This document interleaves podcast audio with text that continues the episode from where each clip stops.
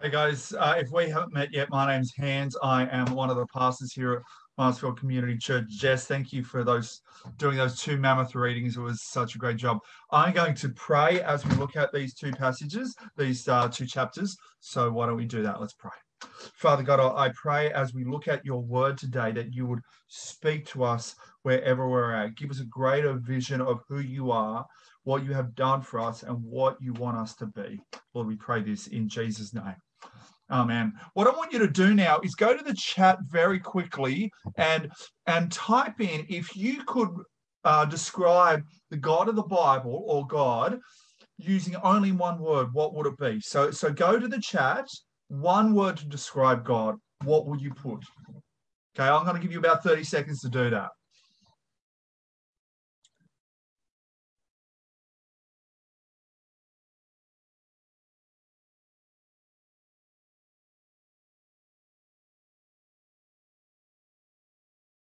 Okay, so we've got some powerful, holy, gracious, grace and hope, love, omnipotent, awesome, powerful, superhero, grace.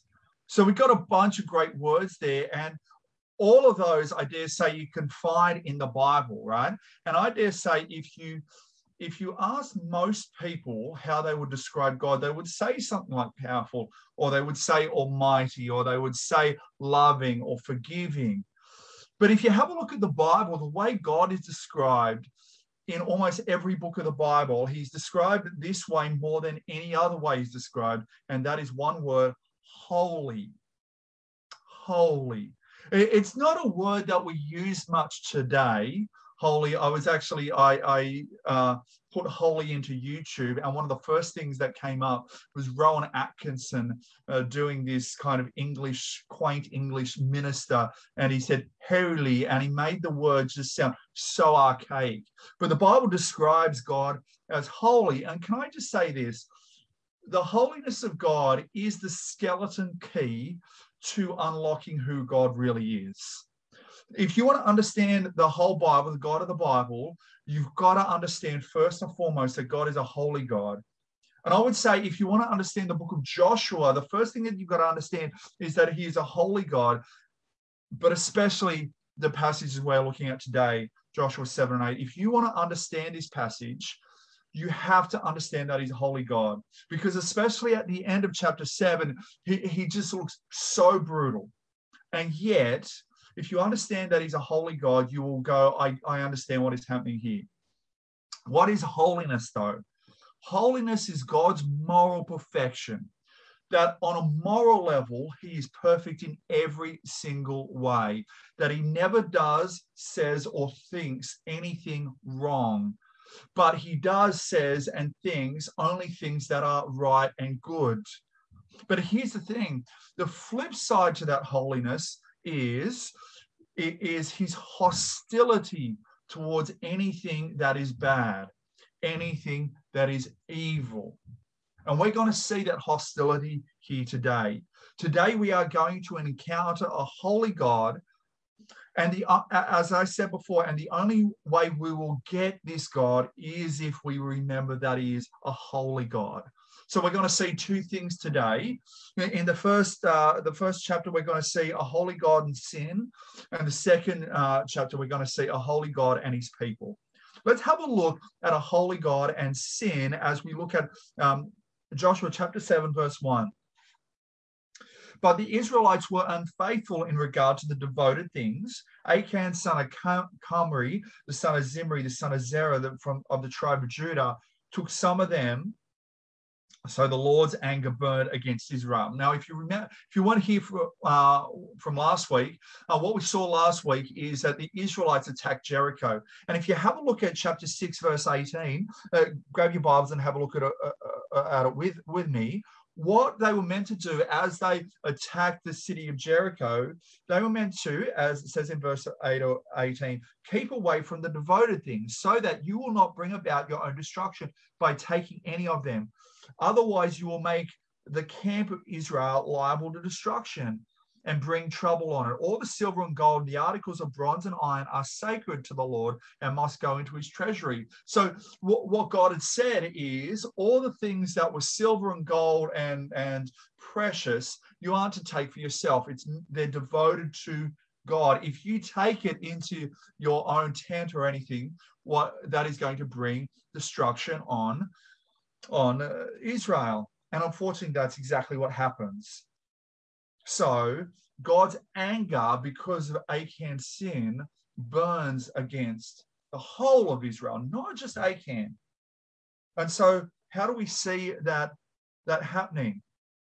Well, in verses 4 and 5, they attack Ha'ai, this place which in Hebrew, it's always called Ha'ai, or the ruin. I literally means ruin. So it's just this place which is kind of a ruin, but with some people there. It's a very small place, and yet they get destroyed. In verses 6 to 12, Joshua cries out to God. He tears his clothes. He cries out to God, and God answers him back by saying, guess what? Someone has sinned in the camp. Someone has taken the devoted things.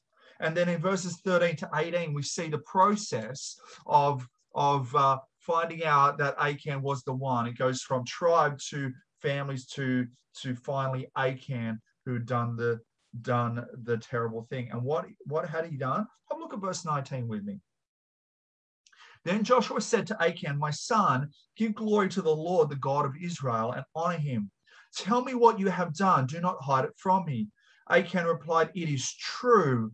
I have sinned against the Lord, the God of Israel. This is what I have done. When I saw in the plunder a beautiful robe from Babylonia, 200 shekels of silver and a bar of gold weighing 50 shekels, I coveted them and took them. They are hidden in the ground inside my tent with the silver underneath. Notice, have a look in verse 21, his verbs of wanting, I guess. What does he say? It says he saw, he coveted, that is, he desired it, he wanted it, and he took. The word for saw there is not just like the other day I went for a walk and I saw a bird and I didn't really care about it. No, this is more like I saw something I really wanted and my heart wanted more than anything. That's the kind of saw that he wanted. He coveted and he took it. He wanted this and he took it. What is his sin here? His sin is the sin of greed. The sin of greed. He made an idol out of stuff, and he made good things an ultimate thing. That is, these things were good in and of themselves, and yet, even though God had said not to take them, he wanted these things more than he wanted God. And so his desire for these things transported them from good things to ultimate things, and he had to have them. His sin was greed. And aren't we lucky that none of us here, suffers from greed at all?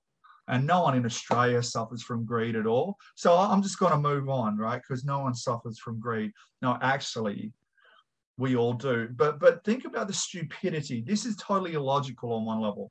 His sin. In the last few days, what had he seen? He had seen God dry up the Jordan River. God had brought down the walls of Jericho. And you think he would go, yeah, I'm going to trust God's word. But he doesn't, because greed is not a sin of the mind. It's a sin of the heart. It's a sin of the heart. Think about Achan for a second. He has been in the desert for many years. And he's coming into this land of Canaan with Israel. So he sees these gold bars and the robe, and he's thinking one of two things. If I have this stuff, I can use it in the future to get food or shelter or whatever. If I have this stuff, I will be secure. Or he's saying, if I have this stuff, my life will be better. My life will be better. And isn't that the two things that we say around greed? Either I want all this stuff because then I will have my own security. Or if I have this stuff, my life will be better, right? One of the things in Kate and my marriage is that we're totally opposites when it comes to money, right? Kate will look at money through the lens of security. I will look at money through the lens of stuff, right?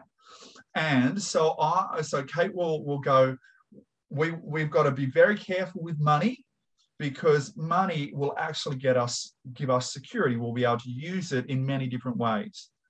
I think about money and I go, well, money can do stuff, right? Money can buy things, or money can, create social status or those kind of things. Now, both of us are in danger of the idolatry of money, because both of us, instead of seeing God as our ultimate security or God as our ultimate thing that will make us happy, we could look to money. We're all in danger of this. In fact, I would say that we live in a Western society that is actually built on greed. And if you look at the New Testament, Jesus actually talks about the problem of money and greed more than anything else. So what should we do? What we should do is not go, oh, poor Achan, I wouldn't have done that. No, we should think of ourselves as greedy first and foremost. We should assume that, and we should fight against it. How do we fight against it? Well, instead of looking to God for security, instead of looking to money for security or money and stuff for making our lives complete, we look to God and Him alone. So 2 Corinthians 8:9 says this, "For you know the grace of our Lord Jesus Christ, that though he was rich, yet for your sake he became poor, so that you through his poverty might become rich." So when you see that in Jesus you are rich in every way that matters, money will be seen for what it is, a tool to glorify Jesus. And you will not look to money for security, or you will not look to money and things to make your life complete, because in Jesus, you are eternally secure. In Jesus, your life is eternally complete. And so what are you looking at? Are you looking to money and taking a good thing and making an ultimate thing in money and being greedy? Or are you making Jesus your ultimate thing? The sad thing about Achan is what happens to him. He gets found out, and then have a look in verse 25 what happens there. Actually, let's look at verse 24. "Then Joshua, together with all Israel, took Achan, son of Zerah, the silver, the robe, the gold bar, his sons and daughters, his cattle, donkeys, and sheep, his tent, and all that he had to the valley of Achor. Joshua said, 'Why have you brought this trouble on us? The Lord will bring trouble on you today.' Then all Israel stoned him, and after they had stoned the rest, they burnt them." Now, when you think about it, he had a gold bar, a silver bar, and, an Armani suit, basically. And he took that and they stoned him to death. That's a bit harsh, isn't it? Or is it? See, it's how you think of God. Is the God that you believe in a holy God, or is he much like you and me? See, if he's a holy God, you will realize that he's got open hostility towards sin. If you think he's a lot like me or you will go, this is pretty harsh. See, it's a bit like this. I'm using a huge prop here. You probably can't see it. Can you see the little stone that I've got? I don't know if you can. It's the smallest little stone that I could find in the church car park, right? Imagine that you're doing gardening or you're playing with your kids outside or something like that. You get this little stone on your arm. You probably can't even feel it, right? Because it's just this little small insignificant stone, right? But imagine you were running along and, you know, you're running through some dust or something because your kids kicked it up or something like that, and you get this stone in your eye. Then it's a whole different matter. Then you're trying to get it out as quickly as possible. You are using water and everything to get it out. I think that's a difference between the way we view sin and the way God views sin. The way we view sin is much like the way we think of, if we have a stone on our arm, it doesn't really matter. We can't feel it. It doesn't matter. But to a holy God, sin is like having a little stone in your eye. God wants to be done with it and get it away from him. It's totally terrible to him. It's disgusting to him. And that is why he deals with it so harshly, so harshly. See, and this is a good thing, because you don't want a God to look at evil in this world and go, well, it doesn't matter. No, he deals with it as it should be dealt with. But here's the other thing. I wonder if you struggled with the idea of Achan's whole family getting stoned to death. He admitted that it was his sin, and yet his whole family gets stoned to death. In fact, he got his cattle and donkeys and sheep. I'm not sure the sheep were really guilty of doing anything. What's happening here, right? I think the reason why we struggle with this is because we're Western. See, and in the Western worldview, it's very individualistic, right? So I set my agenda, and what happens is I get punished for my sin, or you know, get glorified for all the good things that I've done, or vice versa, right? And yet, in more traditional cultures, it's the family that is a unit together, so that if a child or a father or something does something great, well, it shows the whole family to be great. If they do something terrible, it's the opposite. I'll give you an example. A number of years ago, I was playing basketball with a mate, and he was talking to me about he was back doing medicine. When I said, oh, you're back doing medicine, what were you doing? He said, well, I started off doing medicine, and I didn't really want to do it because my family kind of pressured me into doing it. And he came from an Asian background, and his family had worked so hard to get him to do the best thing that he could. The best thing that he could was medicine. And after about 2 or 3 years of medicine, he dropped out. And he decided to be a stand-up comedian for 2 years. And that brought great shame on his family, he said to me. And I was like, why? And he said the reason why was, in his family, in his more traditional Chinese family, the choices that children make reflect good or bad on the whole family. Why is that? It is because that if one of the children make a good choice, that assumes that the whole family structure, especially the parents, have brought this child up to do good things. If a child does something stupid like dropping out of medicine to become a stand-up comedian, that assumes that the parents or the whole family has actually helped this child to make stupid choices. So the choices of an individual actually reflect good or bad on the family. And he said it can feel like the whole family is getting punished because he tried to become a stand-up comedian. Now, let me just say, he's now a GP. He's doing great as a GP. He was a terrible stand-up comedian, so it was a dumb idea anyway, right? But what you can see is the difference between a Western thought and the individualistic nature of the West, and more a traditional culture, which is far more communitarian.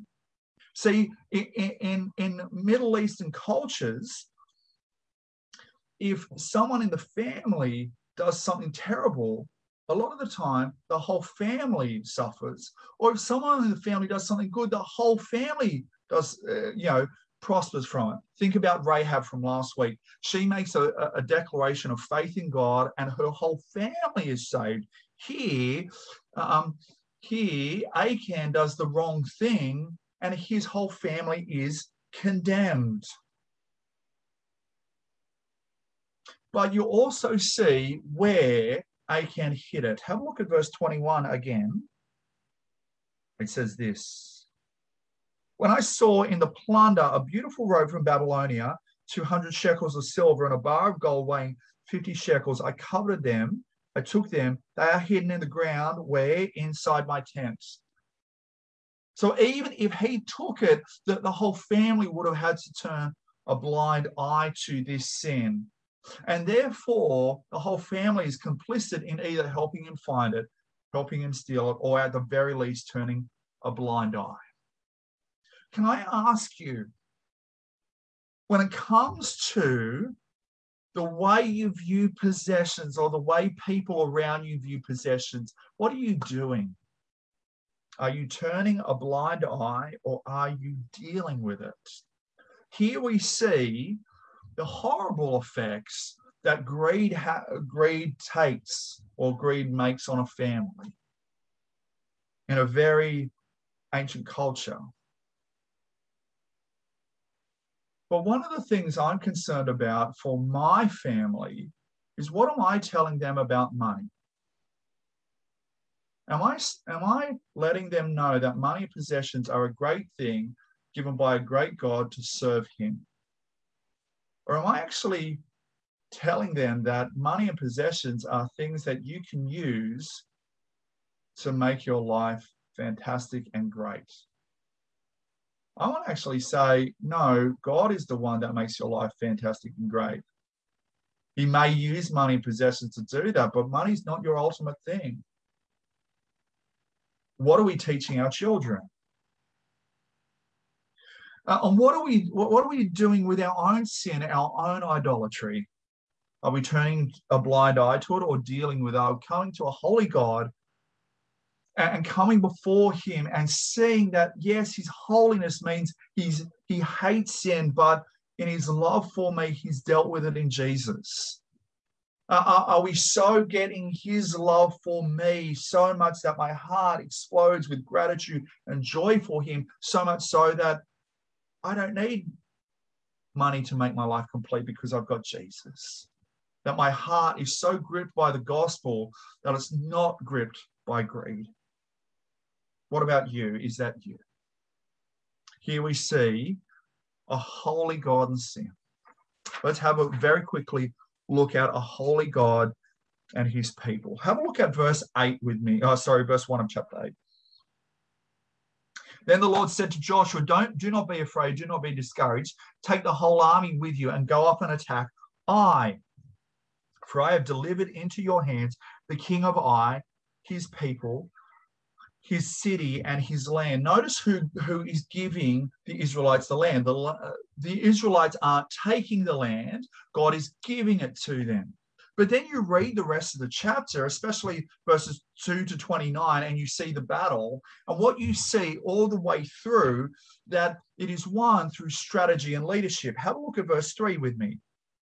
So Joshua and the whole army moved out to attack Ai. Have a look at verse 9. Then Joshua sent them off, and they went to the place of ambush and lay in wait. Verse 10, early in the morning, Joshua mustered his army, and that night. So what you see all the way through is Joshua is leading and strategizing this great victory, this great battle, and they win.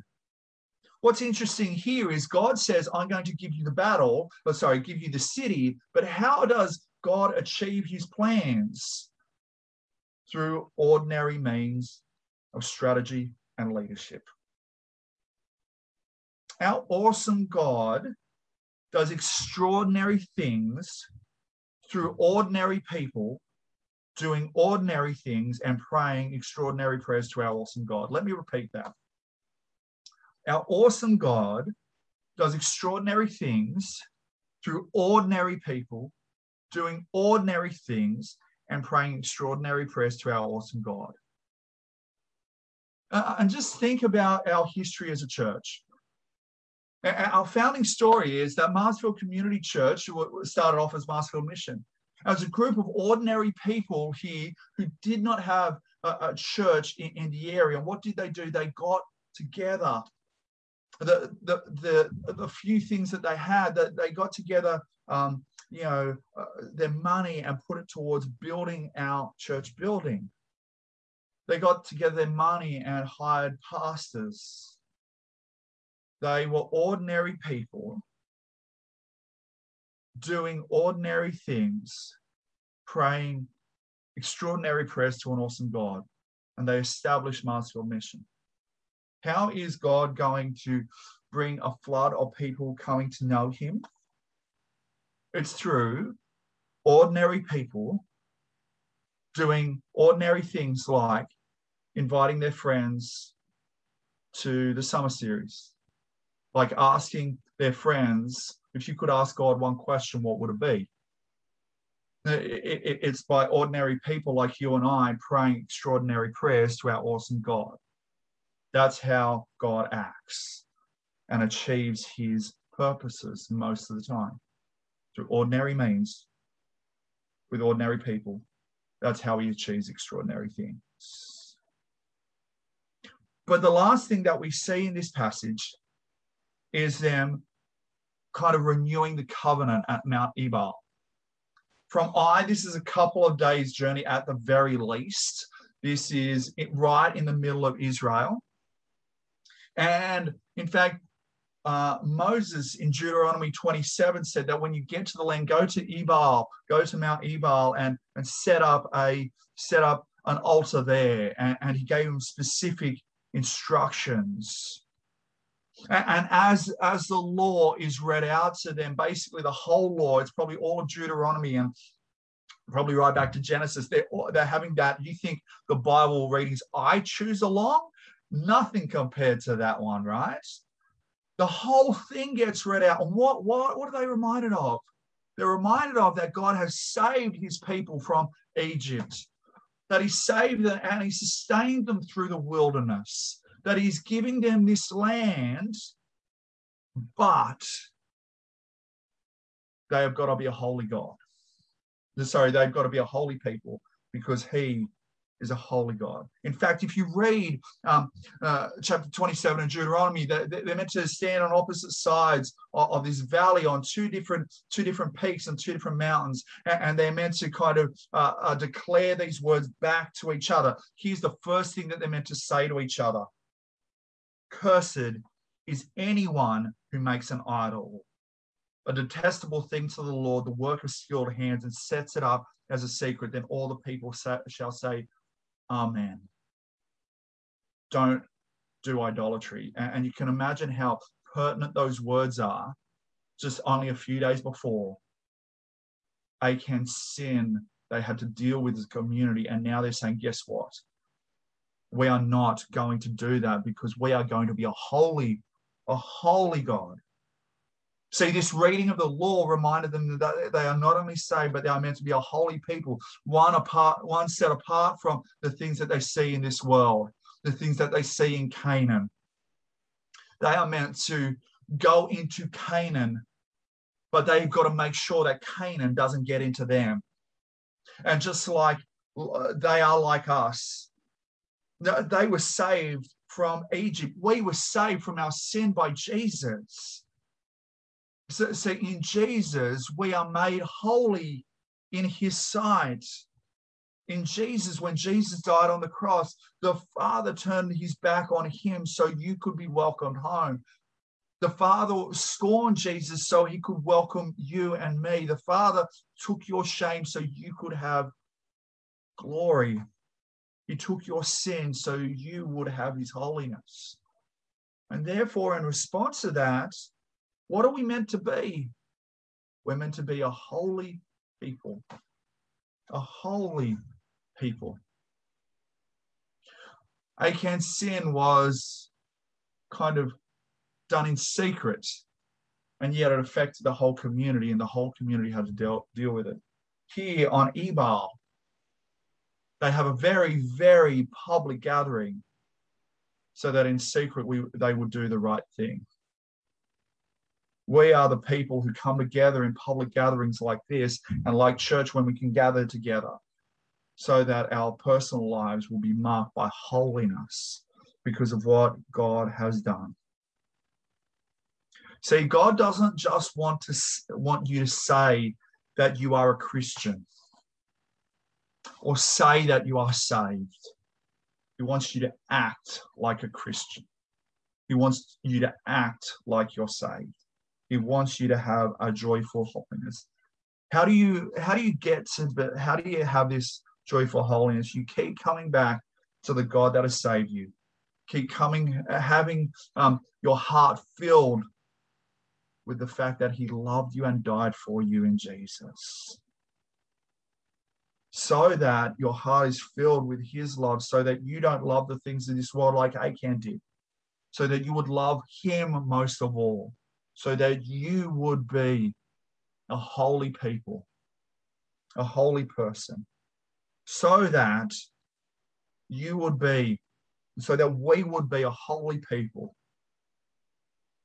who is doing extraordinary things through ordinary means, praying extraordinary prayers to our awesome God, because we want to glorify him, the God who is beautifully holy.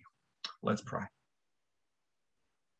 Father God, I thank you that you are a holy God, and that is confronting for us. But Lord, I pray that you would help us to see that your holiness is a beautiful thing. And Lord, I thank you that you are the type of holy God that has brought us to yourself, that you have forgiven us for our sin, you have dealt with that. And so, Lord, I pray for us, especially as we all struggle with greed here, because we're all part of being in Australia, which is kind of built on greed a lot of the time. Lord, help us to see our ultimate things. Our ultimate security is not found in money or possessions, but in you. And Lord, I pray that we will be truly a holy people, that people will be able to see the way that money and possessions don't really have a hold on us, but you do. And Lord, that you would achieve extraordinary things through us, as we do ordinary things. And we pray to you, our extraordinary and awesome God. Amen.